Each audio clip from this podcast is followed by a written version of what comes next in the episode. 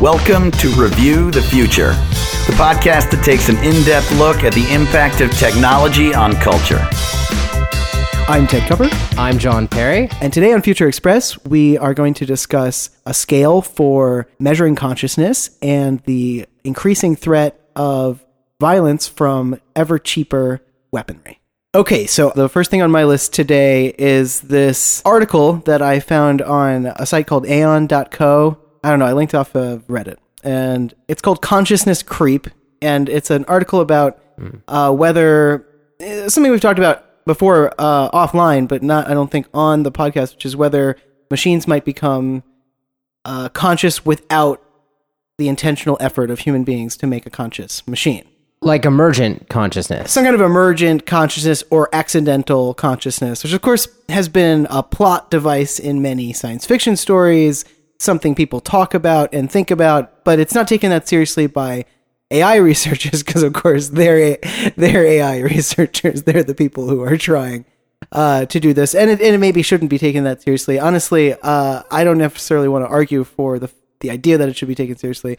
What I thought was really fun about this article and why I wanted to bring it up is something that's embedded in the article. It's a reference to somebody else's ConsScale. Have you heard about this? ConsScale? So that's spelled C O N S, larger S, C A L E, right? So it's I've not heard of this, so you're going to have to tell me. ConsScale, a scale of consciousness developed to try to Oh. classify consciousness, which is that's an interesting and difficult problem with uh, a lot of different facets. So just the fact that anybody rigorously tried to do it, I think, is already admirable. Um, that said, it's a 12 level scale, Wow, wow. and it includes uh, 0 to 11 plus a negative 1. Um, and it the scale is meant to uh, represent uh, from a corpse to a super god, basically. Wait, who, who devised this scale? Uh, uh, that's a good question, and it's in this. It was developed in 2008 by the Spanish AI researcher Raúl Arrabales Moreno and his colleagues. And you, it's it's anatomically determined to some degree. okay. Uh, so right there, I think that's going to be an interesting element of it to talk Well, about. You mean a- determined by the actual brain structures or Just, uh, pseudo brain structures that are present? Right, on the assumption that uh, uh, human-like consciousness arises only in s- systems that have, you know, human-like components. Basically. Okay. So, um, does it have a body? Does it have a memory? Does it have attentional control? Uh, and then after that, it, it, it classifies behaviors. Can it recognize itself in a mirror, for example? Oh, wait, so go back. So Uh-huh. are you going through the levels from 0 up to 11 No, these roughly? are these are just no. I will go through levels right now. That's what I wanted to do. Okay. All right. So here are the levels, and we'll just. I think we should just talk about them because the article's okay. We'll link to it. You can click on it if you want. But uh, this was really what I thought was exciting. uh, Okay. about it was just thinking about these levels. Okay. So negative one. This is the lowest level on this scale. Okay. It's called disembodied. This is the disembodied level. Okay. The explanation is this is a thing that blends into the environment. The example that's given is a molecule. So we're talking about something that is by most people's definition not even alive at all. So it's negative one. It's clearly Negative not one. conscious. It's not conscious. It's it's somewhat opposite of conscious. and I'm willing to agree that like a water molecule is not conscious. literally molecule is the only example given. So Okay, I'm- sure. I'm, with I'm on board with that. Okay. Okay, fine. Zero. Level zero. Isolated. This is the next level. Isolated means it has a body, but no functions. Okay, so the animal example that's given is an inert chromosome, and the machine example that's given is a stuffed animal, right? So a teddy bear is not conscious. It's a zero on the conscious scale, as is an inert chromosome. But a teddy bear is more conscious in some sense than a water molecule. This is the argument that this, well, it's between zero and negative one. So They're really both they're not both conscious. they're both not meeting the threshold of conscious, but there's something even less conscious according to the scale about a molecule. Okay, that's a little because it's not formed into a body, so it's really privileging bodies, right? It's saying a body. Okay. like if you Okay. chain them together into a, you know, a string of molecules, which is what a chromosome that's inert is, then we're starting to give it a little bit of credit because it's got a body here, but it's still zero. It's still not conscious.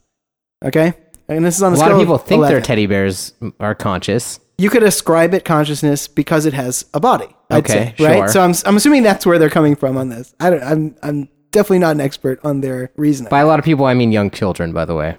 But that's a lot of people. There's Yeah, a lot of that is a people lot who of are young people. children. Yeah. Okay. So they're a demographically large group. Okay. So number one, this is decontrolled. Okay. Uh, this has sensors and actuators, but is inactive. So it has some of the anatomical features of a body that would have consciousness, but appears to have no consciousness. The animal example given is a corpse, right? and the uh, machine example is a powered down computer. So a computer when off or a human when dead is a number one on the consciousness scale. So they have sensors and activators. Is that what you said? actuators, yeah. Actuators, but they're not active. Is Right. that so you can see there are eyes and ears and muscles, but the thing's not moving. It's not talking. It's not moving its eyes. It's not exhibiting any consciousness. It's a one. now uh, a computer that's off has a button on it that will turn it on, and a corpse doesn't? That's that's true. But if it's if it's powered down in in the sense that its plug is pulled, okay, then the button won't do anything in any ca- then in that case. right. Okay, so it has the structures of something that might move and be active, Right. but it is not currently active. So you're seeing some you're, again. This is really giving a lot of credit to anatomical features. So it's saying, okay, if there's the features of a working body, but it doesn't appear to be working, then again, we're going to give it some credit for that. We're going to put it as a one. okay, It's going to be higher than an inert cor- chromosome, a corpse. okay, sure. Okay. Number two is reactive, which is uh, described as has fixed responses. For example, a virus, or um, their machine example is uh, they have the word ELIZA, which is, I assume, a, an old computer. I actually don't know what that is. Could be the name of an old AI system. Who knows? Let's see.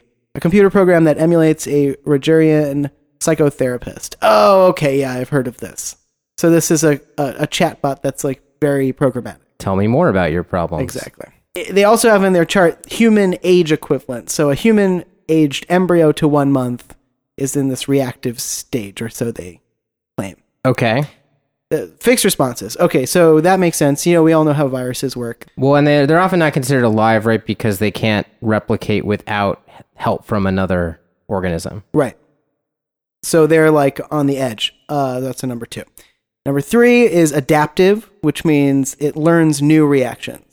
So this is a So it can learn. viruses learn uh, by mutating, but they're saying the individuals can learn. So the example is an earthworm or a smart thermostat, which is kind of a funny. Uh, I'm sure the earthworm would be offended at being ranked the thermostat. yeah, yeah, yeah. Uh, or a human being from one to four months is in this adaptive phase. Okay. Okay, now we're on to number So four. this is that you this is a consciousness scale, but you could kind of call this a living scale too. it's basically a humanness scale, but you Okay. know, I, in my opinion, but I think it's interesting. Okay, anyway. go on. Okay, so So I mean, far, I don't think anything's out of order or anything. Right. No, I think it's just interesting to me that trying to even classify this by external criteria is so difficult and so fraught, right? Yeah. So each of these criteria is just sort I mean, we could pick apart every one, but let's Yeah. not do that. Let's keep yeah, going. Okay, let's save it for the weird ones. Uh, number four is attentional, which uh, it compares to a fish or a CRONOS robot or a human from four to eight months. And what that means is it focuses selectively, it learns by trial and error, forms positive and negative associations. Um, Yeah, so I don't quite understand the difference between that, like the fish and the earthworm, but I'm no biologist, but I guess attentional I guess earthworms can't direct their attention to certain things in their environment. I don't know. Right. Focusing I- selectively, having attentional control, I think, is the big element there. I'm having a little trouble with that distinction, but okay. Well, it kind of makes sense. Like if you pick an earthworm up out of the ground, it doesn't stop and look at you and go, "What's what's this giant? Why did it pull me out of the ground?" It just keeps like I don't know along, if a fish doing is doing thing. that either. It's just sort of Well, they swim around trying they to swim away when you try to hands. catch them. No, no, no. I mean, Well, they avoid you, but doesn't an earthworm avoid things? Maybe not. This is not my area of expertise. I'm so I not my neither. mine. okay, well, go ahead. So they're saying this is like a fish. They're saying this is the next level. Obviously, they're getting more specific here. So they're just saying it learns new reactions, but in these particular ways that seem more complex. Okay. Right? I mean, I don't know if they really are more complex, but that seems to be the argument that's being made. Uh, trial and error specifically. I mean, how else do you learn? But they say that that's a different thing. Okay. So then number five is executive, which means it selects goals, acts to achieve them, and assesses its own conditions. So everything until now has been acting in a kind of goalless, reactive, instinctual sort of way. But supposedly an octopus, um, a cog, which I, I don't know. Well, precog, of course, is a science fiction reference I know, but I don't know what a cog is. Yeah, I don't either. Well, this is one of these situations where we don't know what we're talking about, listeners. So if you know what a cog is, tell us. But what else? Well, you said there's other things on the list. I'll look it up for next time. Uh, yeah, so that's number five. Number six is emotional, um, which it uh, the animal example is a monkey. Um, the machine example is something called Haikonen architecture. So I don't know that architecture, but I guess that's uh, an emotional programming architecture. or something. Well, this really is like some some interesting machine stuff to look up. Apparently, Yeah, Right? Okay, so- because these these names are Right. Oh, and starting with the next one, they're all credited science fiction stuff. So I'm a little confused. right because we're already at monkey, right? Monkey. Yeah. At six, and we're just going all the way up to eleven. Yeah, we're going up to eleven. I would have thought monkey would have been like ten, but okay. So apparently, there's a lot of steps between monkey and uh, is human even? No, human's not eleven. God is like eleven or Correct. something. Okay. Human is both 9 and 10. We're, Okay. we're, we're not there yet. But okay. Okay. so monkey's 6. And if monkey is 6, then man is 7 and all. Is, is he trying to get this in line with the Pixie song on purpose? I think this, this has become a Pixie song. Maybe that was his inspiration. Maybe, yeah. He's I just mean, a huge Pixies fan. th- I, I would really like it if that was the answer. I don't know. He was like on acid at Coachella in between doing his AI research. Yeah, he was all right. So we'll make monkey six, and we'll just count backwards and forwards from there. Uh, okay. So then the next one after emotional is self-conscious, Okay. which is knows that it knows higher order thoughts, and it passes the mirror test. So specifically, it's got to recognize itself in a mirror. So monkeys don't pass it, but I guess magpies do, or so it says. Recognizing yourself in a mirror is something I know that chimpanzees can do because I, well, I don't know this. Like, I've personally done the research, but I did see a documentary on that that showed it, at least a chimpanzee, which would be really? a, a- more of an ape. Like, An ape, like yeah. uh, if is there a separate level for apes? Uh, there is a chimpanzee level, but it's one higher than where we are. Okay, so we're just not there yet. Okay. So yeah, I guess chimpanzees also It's qualify. The, magpie is not as smart as a chimpanzee, and it Got qualifies. I Okay. Okay. And the machine example here is a Nexus Six out of the Philip K. Dick story "Do Androids Dream of Electric Sheep," which is the basis for Blade Runner, the movie. So they're talking about the the humanoid androids in Blade Runner, basically uh, being self-conscious machines. So what they're saying is we haven't built one of these, but that's an imagination of what one might be like. okay. And uh, depending on whether you're talking about the book or the movie, it might kill your electric goat by pushing it off of a roof, or it might kill its master by poking his eyes out with his thumb. Okay, so number eight is empathic, right? Okay. So now we've gone to conceives of others as cells and adjusts how it presents itself. And a chimpanzee meets this uh, criteria. A human being from two to seven years old meets this criteria. And in the 2001 movie uh, by Stanley Kubrick, uh, HAL 9000 meets this criteria Conceives of others as what? as selves, as beings, as, Okay. as conscious. I, I, I think is what they mean. Now, what about say like a dog, right? Which like I don't think dogs can recognize themselves in mirrors, but they do seem to recognize others because they're social.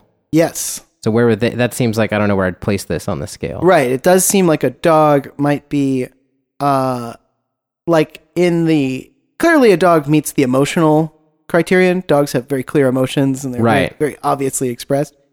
Um and it, it has some minimal theory of mind like the emotional level suggests. Like it definitely understands that like y- you're also a member of its group. Right. Maybe I just And don't see like the that. difference between emotional and empathic, really. But here. um, but I don't know if it adjusts how it presents. Ah, I feel like I've met dogs that adjust how they present themselves. like depending on who they're dealing with. Yeah, like if their master is gone, they'll behave. For example. So like it potentially you could be empathic uh, on that sense, but maybe not be able to say, Not recognize yourself. which is sort of where dogs seem to reside. Not that I have access to a dog's mind, right. but Dogs might also just be fooling us really cleverly because they're evolutionarily built to seem conscious to humans so that we'll raise them and feed them. yeah, they're really just winging it. Yeah, Well, because they are they are a domesticated animal and the oldest one. yeah, that's true. So maybe it's just that. I don't know though. That's interesting. It does seem like the dog jumps over seven and has eight and six at the same time, Okay, but not but not seven. so, Weird. so okay. what number are we on now? Okay, so this brings us to nine. Social has a full theory of mind, talks and can lie. This is the human. Okay, Now I know that monkeys can lie, so I'm interested in why they put can lie there, because m- monkey lying is like super fascinating. Like if you're ever trying to train a monkey, one of the reasons it's really hard to domesticate monkeys, and even little capuchin monkeys, like much dumber primates than an ape, can uh, can lie.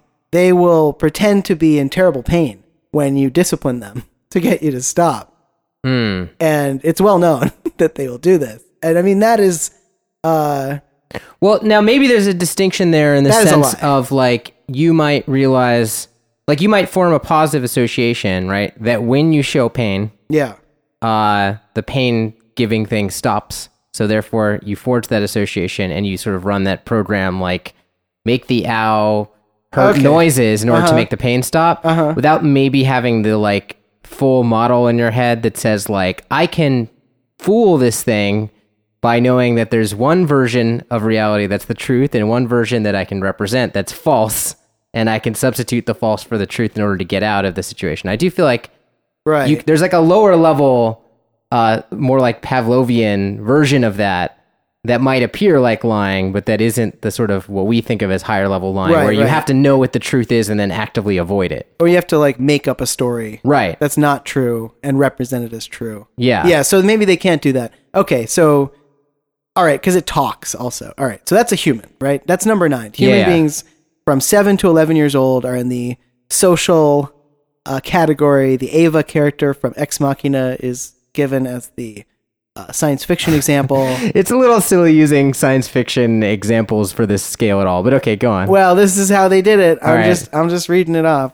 And then uh the next level is so this they're assuming that this is something that has a full theory of mind, talks and can lie, but that we it's we would not believe it to be a human over 11 years old. So it's um Mhm.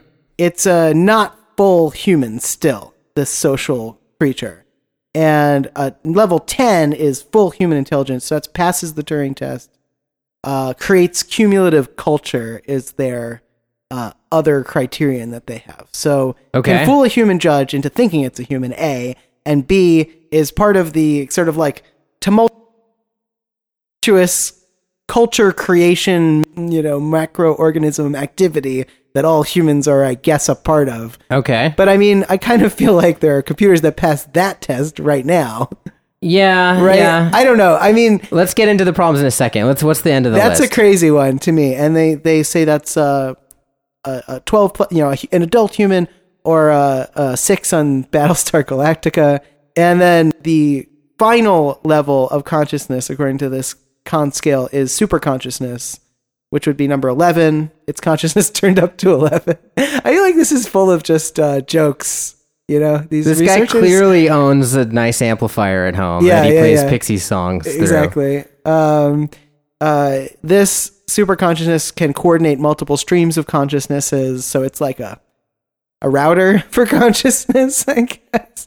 And um, Hive mind. the both the um, examples are science fictional. The human science fiction example is um, uh, I'm going to say this wrong, but Bene Gesserit from Dune, Okay. right? And uh, That's how I would say it. I've yeah. I, I mean, That's it's how I said it in my I've mind only underneath. ever seen in print, so I don't know how to say it right. But uh, uh, and then um, the this science fiction example for a machine is Samantha, the character in her. So uh, I would have a hard time ranking these science fiction uh, AIs in the precise order that they've done here. But well, uh, I think her makes sense because she has like a sort of intelligence explosion at the end or Yeah. whatever. So I think he's talking about that. And But like com- the, the comparing like say the the replicants in Blade Runner to the Cylons in Battlestar Galactica, like I don't even know where I would begin to go about ranking those. To yeah, me. and well, because the Yeah. those are both such weird ones. Yeah. um, because like the replicants are, um, basically genetically engineered humans more than they are robots, right? And they also have uh, weird like heart defects that cause them to die early. So in some ways, they're far inferior to a human, right. but they are able to. But think. intelligence wise, like I don't know if I'd put them five levels apart or whatever this guy did. So yeah, that uh, seems odd to me. three levels apart. Three yeah. levels, okay, yeah. yeah, with Hal nine thousand and Ava in between, which Hal and Ava don't seem uh, to me to be on different levels of intelligence either. Yeah. So you said this is an anatomical conception of consciousness, or uh, it's really just like a externalized, like It's- yeah. trait version of this, right? And right. I think they're yeah. just looking for be- things that are verifiable.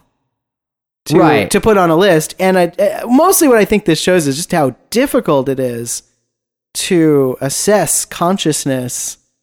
Well, and a lot of people would sort of object to this from the start by saying that, you know, the place to look for consciousness is not necessarily in these like externally verifiable traits, right? Because, you know, you can have computers and automated systems that do wildly complex things externally, and that doesn't prove that they have sort of the the sentience or like the qualia or the experience of being conscious. Like there's no, you know, lights on inside is the, the phrase sometimes people use. Right. Um, but you know, I mean, this is where I think people have different theories, right? I mean, if you buy this whole, like you said, this came from an article called "Consciousness Creep" that seemed concerned about this sort of emergent consciousness. If consciousness is just something that kind of automatically arises once you have parts arranged in a sufficiently complex way, then maybe you can look to these externally verifiable things.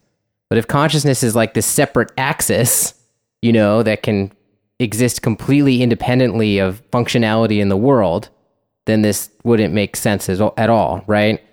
And I, I'm not sure. I mean, do you have an intu? I mean, this is purely speculative. But do you have an intuition about which of those like worldviews is correct? Like whether like consciousness is like an emergent phenomenon that like just like once you have a complex enough like system that's you know reflecting on itself, you know, in a complex enough way, it just becomes conscious?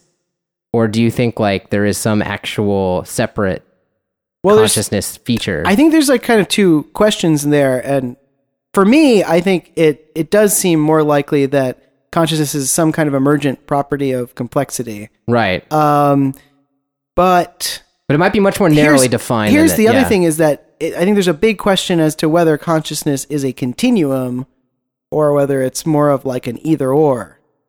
Like Right, right. this is, and they mention this in the article. This is really based on the idea that this there's a spectrum of consciousness, and that these are almost arbitrary demarcations to try to try to put some limits on that spectrum.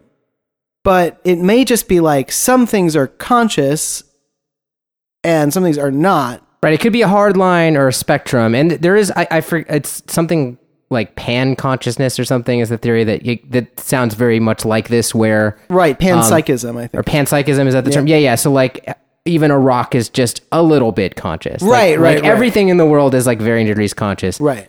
Um, my intuition about it would be that it's a combination of the two, that it's a spectrum, but that the spectrum doesn't start at molecule. like it doesn't start until maybe you at least get, you know, up to earthworm status. Like I'd probably Well, right. Even corpse seems like it's pretty obviously not conscious. It's just being privileged on this scale because it's got a body, um, which that it, that's all it is. It's a body, so that's Right. correct. Um, but yeah, I think that it may be that there is such a big difference in kind between, uh, let's say, an earthworm and a rock that that feels like a sort of either or yeah, I'd put an either or line there and maybe accept the the more loose spectrum model later. Right, but then there is apparently some difference between the consciousness of a human and an earthworm. Although I don't know, maybe not. Maybe consciousness is just the you know the reactive, adaptive um, instinct, and the quality of reaction and adaptation is irrelevant. Well, it seems like you have to have a concept of an eye. Like you have to be able to model yourself, Mm-hmm. right? That seems to be a prerequisite. And I don't know if that's enough, Mm-hmm. right? Because just because, you know, a machine in its own code can like refer to itself, say, Right. uh, that I don't know that I necessarily mean think that that's enough for that machine to be some level conscious. But that does seem like a prerequisite, mm-hmm. and it does seem like maybe some of these really simple organisms may not even have that going on. They may not It have like a that way. model of themselves in space, even like at a p- particular position. No, with I think up yeah. into a certain size, they pretty clearly are just more like uh, sensory reaction machinery. yeah, And I mean, they're they're as as programmatic as uh, a complex factory machine or something. Anyways, this is a super difficult problem that much, Yeah. you know, a- a lot of thought has gone into, and we're probably not going to solve it now. But that that is an interesting. Oh no, that was my goal. I think we should solve it right now. we should solve the problem, No, the I hard problem of consciousness. No, no, no. I just thought this scale was interesting and bizarre, and honestly, like, yeah, not great. It's got a couple. I do of- like scales. I mean, like, I like that somebody tried, and I Yeah. like that he has so many categories. It, it it's it appears exhaustive because it's uh so such a long list. speaking Um, of scales, yeah. I forgot last episode when I was talking about autonomy that I had come up with my own autonomy scale for our virtual assistant episode oh yeah, that I did not then actually apply when talking about weapons. Oh, so that might is- be something that we could do Maybe we'll do maybe that. next episode because Yeah, I, yeah, I, yeah. I want to go back and look at what I said and see if I even think my own scale is any useful. I'm gonna write is, that is- down. is useful at all. scale. Okay. Yeah, but that's a place where we badly need a scale. I think maybe right away in a more and that would be more Maybe- useful. Right, like a government schedule of autonomy almost that just like lets you classify things. This Right. And there is that other scale that on the loop, in the loop uh Oh yeah. thing, but I don't like that one actually. I find that one confuses me like whenever I try to think about it. So I, I mean, yeah, let's come let's put a, a a pin in that and come back to that. Um so I have a couple things on my mind. Um so let's talk about violence again. Um Okay. because that's a sunny topic. Sure. And I already talked about weapons. So let's talk about more localized violence, just because this is on everybody's mind, right? Like, Been a lot of violence we- talk. uh, there was a, another horrible shooting in the U.S. in Orlando. And we could be playing this tape at almost any time, and that statement would exactly. It really Oh, doesn't. you said Orlando, so you you you timed it. I dated it, but you know what? Who cares? Like, I, I- the specifics of that case are completely unimportant to anything I want to say. right. Um, and the other thing I sort of want to dodge is the very specific and weirdly American gun control debate that we're having. That Yeah, let's please not do that. I, I don't really want to like although uh, inevitably what i do want to say is going to touch upon that sort of indirectly but i want to keep this more global Sure. and not you know focused on our weird politics and gun history um so what my sort of futurist response to these tragedies um aside from just being horrified by them on a base level Right. is the that you know this is a technology a gun it's a technology we've had for Guns. a while Yeah, we've heard of this technology. um and how much power that gives an individual to very easily take out many other individuals mm-hmm.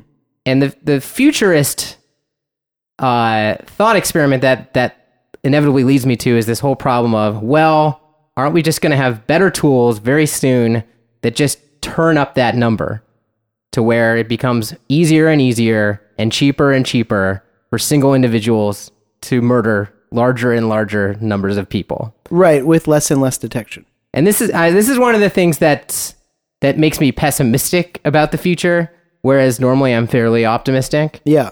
um, is I don't see an easy way out of that trend, right? I mean, it seems like the next, if we're just going to actually posit a, an actual specific technology, the one that people have been talking about forever, but we fortunately haven't had a uh, a major incident yet, would be some sort of bioterrorism, right? Right. Some sort of like like specially genetically engineered super virus or something that Virus gets or unleashed. Yeah. bacteria that uh yeah, that goes in the water supply or the air. Right. Something that maybe one disgruntled person for their own reasons, which it really doesn't even matter. And it's pretty easy to accept the idea of one disgruntled person on a large planet. As far as we can tell, there's more than There's one plenty of them, disgruntled yeah. person on Earth. With yes. a little bit of scientific knowledge, you know, and like. or just like an internet connection and yeah, some and some laboratory equipment. Well, if they were going to maybe say engineer something, they they might have to you know be able to do that. Um, and that's extremely troubling. And then you think of like, well, what is the way out of that? And the only way out of that seems like these very draconian crackdowns, right? Right, which seems aren't basically like even- super gun control, right? Like Right, the right. next level of that. which aren't even that likely to work because you can't control everywhere, et cetera, et cetera. Uh, you can't, but then at a certain point, you just have to try. Once, in other words, you can have a meaningful debate now about you know the trade-offs between civil liberties and safety, right? Right. But when the safety part of this becomes so enormous, when one person can be, you know, because they had, you know, a bad year, decide to kill a million people and actually pull that off feasibly, Right.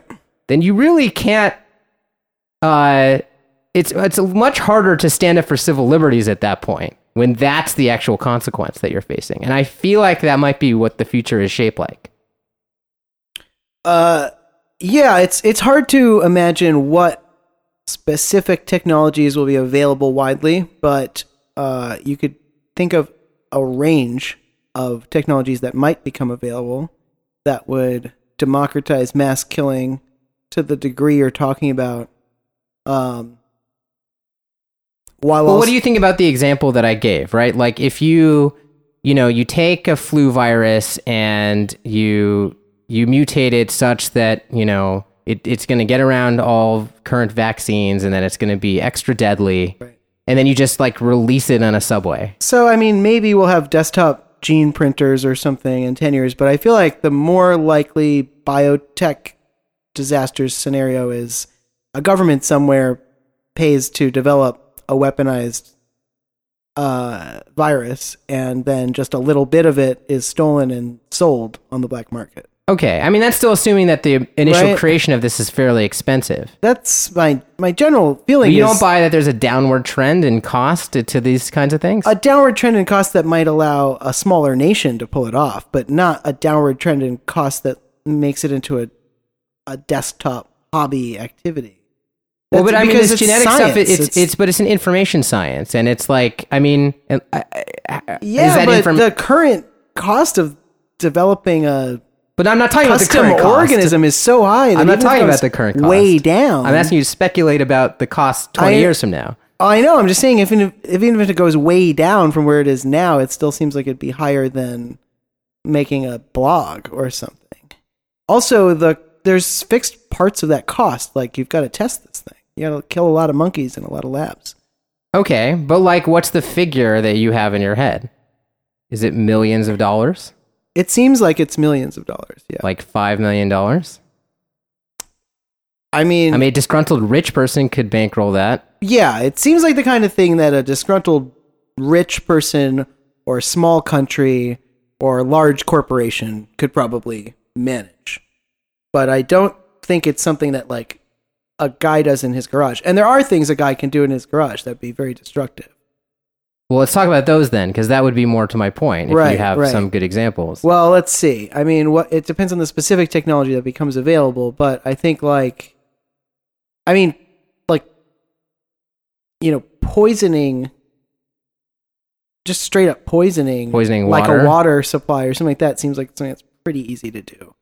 You that could- seems like the kind of thing that would have.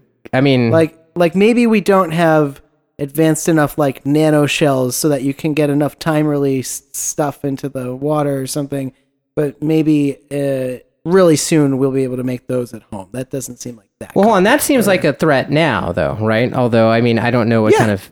i mean you can already poison water supplies but the problem now if you're if you're trying to kill the most number of people is that you're going to dump your poison in and then eventually it's going to wash through the system but if you really want to poison a water supply you'd want it to release slowly over a period of time uh, maybe from multiple locations Mm. and that seems like something that would get easier in the future because they're doing more and more with um, these coatings that you can uh, use for drug delivery and other purposes to keep things from mixing until you want them Right. to. Now, once you the thing about a lot of, of that kind of thing though is because there's there's a single, you know, point which is the water supply that like once this is realized, you Yeah. can quickly get the word out, don't drink the water, and you can stop the the tide of death. Right. Um, and that's also, I mean, the the problem with like something like more like a virus is a little hard. You can quarantine an area, but I feel like it's a little harder to contain. Right. Well, it, uh, yeah. It depends. If it's an airborne virus, that's extremely hard to contain. Right. Like um, the most sort of vigorous version of this that you can imagine is like an airborne virus that lives a relatively long time outside the body and causes you know sneezing or coughing or some other Right. you know spreading a behavior as part of its symptoms uh, and you could imagine that doing tremendous damage Right. Yeah i guess there's some point far enough in the future where if you had the design for one of these things uh, printing it out yourself on your like chemical printer at home or whatever um, genetic printer at home would be would be feasible Right. Or I think I think the design part of it just is always going to be I think pretty expensive because there's just so many moving parts there. Well, I don't know. The okay, but, But- okay. Do you accept the thesis that I'm posing here, though? That Yeah. that it gets cheaper and cheaper to kill more people. Yes, absolutely. It definitely seems like both traditional murder devices and new technologies that could be turned for murder purposes uh, both appear to be getting cheaper. And and then the, the corollary to that would be that that's going to drive wh- whether for the moment you think it's a good thing or not. That that's going to drive like much stricter adoption of rules to control all manner of potentially weaponizable things.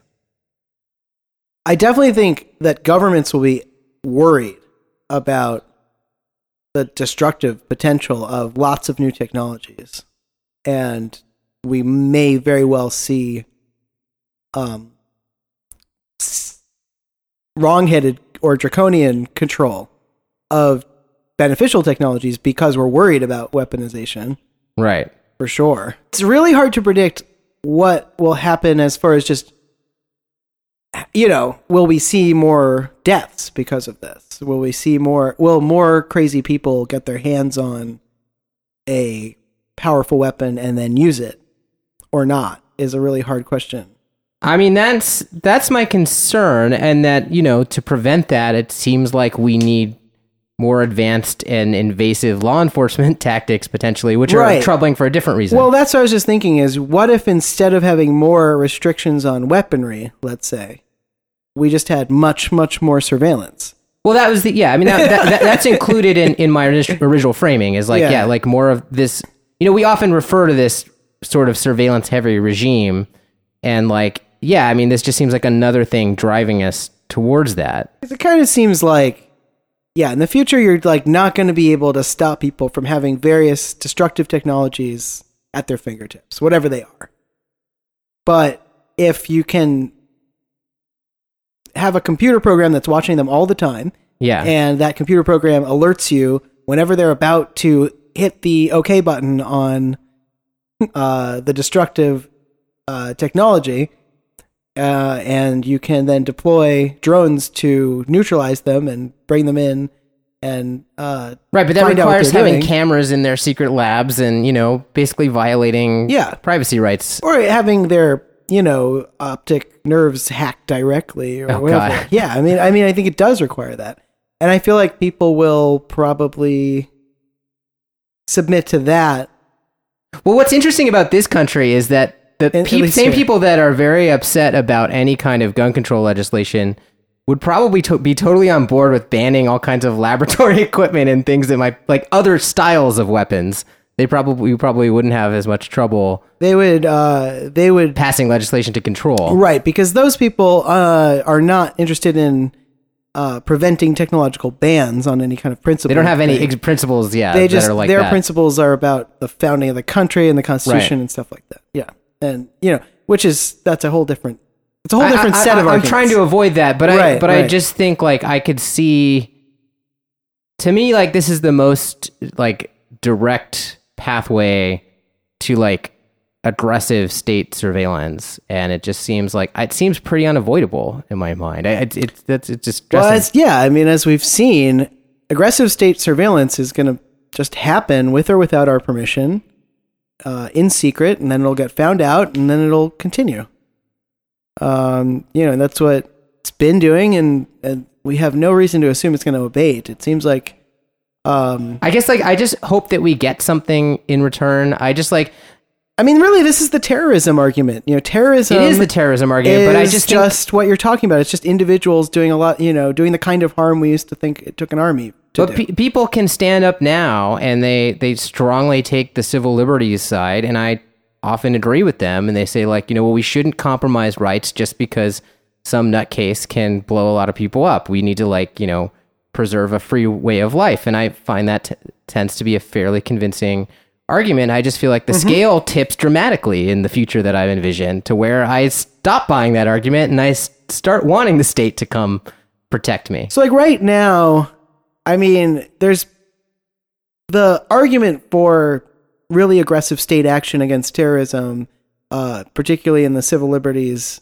restricting vein, Right. is the suitcase bomb or the dirty bomb. Yeah. It's that somebody gets some nuclear material, Mhm. which is something dangerous that the world has a bit too much of, and uh, they blow it up in a in a populated place. So that's a that's something you could do right now Okay. that would taint the water and the you know the buildings for a- an unknown amount of time, kill bunches of people instantly, and kill many more people with cancer and all that.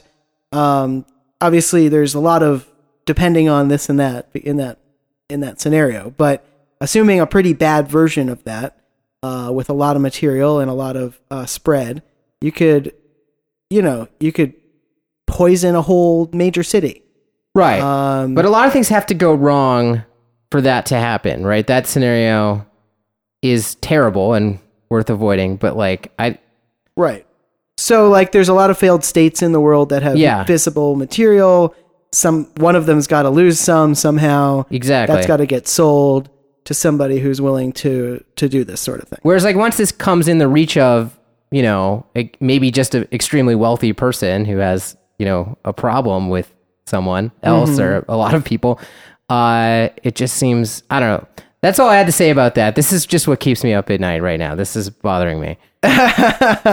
Yeah, well, you know, there is no magic way to stop terrorism except to erase all discontents from society by uh, artificially making everyone happy. Like, By the a la. David Pearce, right?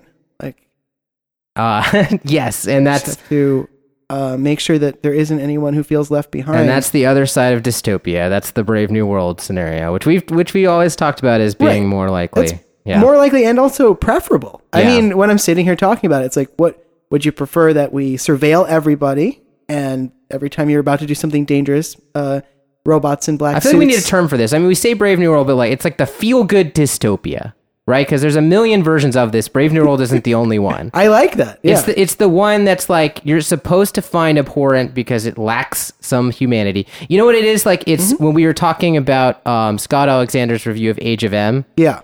and his concern that you know the M's wouldn't would lose their humanity and would sort of like be wire-headed and have their reward centers hijacked into like not really having human needs and just sort of being cogs in this economy. Yeah. Uh, that's again, that's just another version of the feel-good dystopia. It's like everything in the in the dystopia is happy, but the only reason it's still a dystopia is that from standing outside the dystopia, it's vaguely disturbing. Right, right. Yeah. But I feel like the point that Hanson made about that is the right one, which is that like if you just wrote a book about today's everyday life and shared it with Romans Right. in the, the year 1000 AD, they would be terrified that we had betrayed everything that they cared about and that their descendants were nothing like them. Yeah, And those Romans can shut up Well, I mean, hey, because I, They I live how I want to live. well, that's true. Yeah.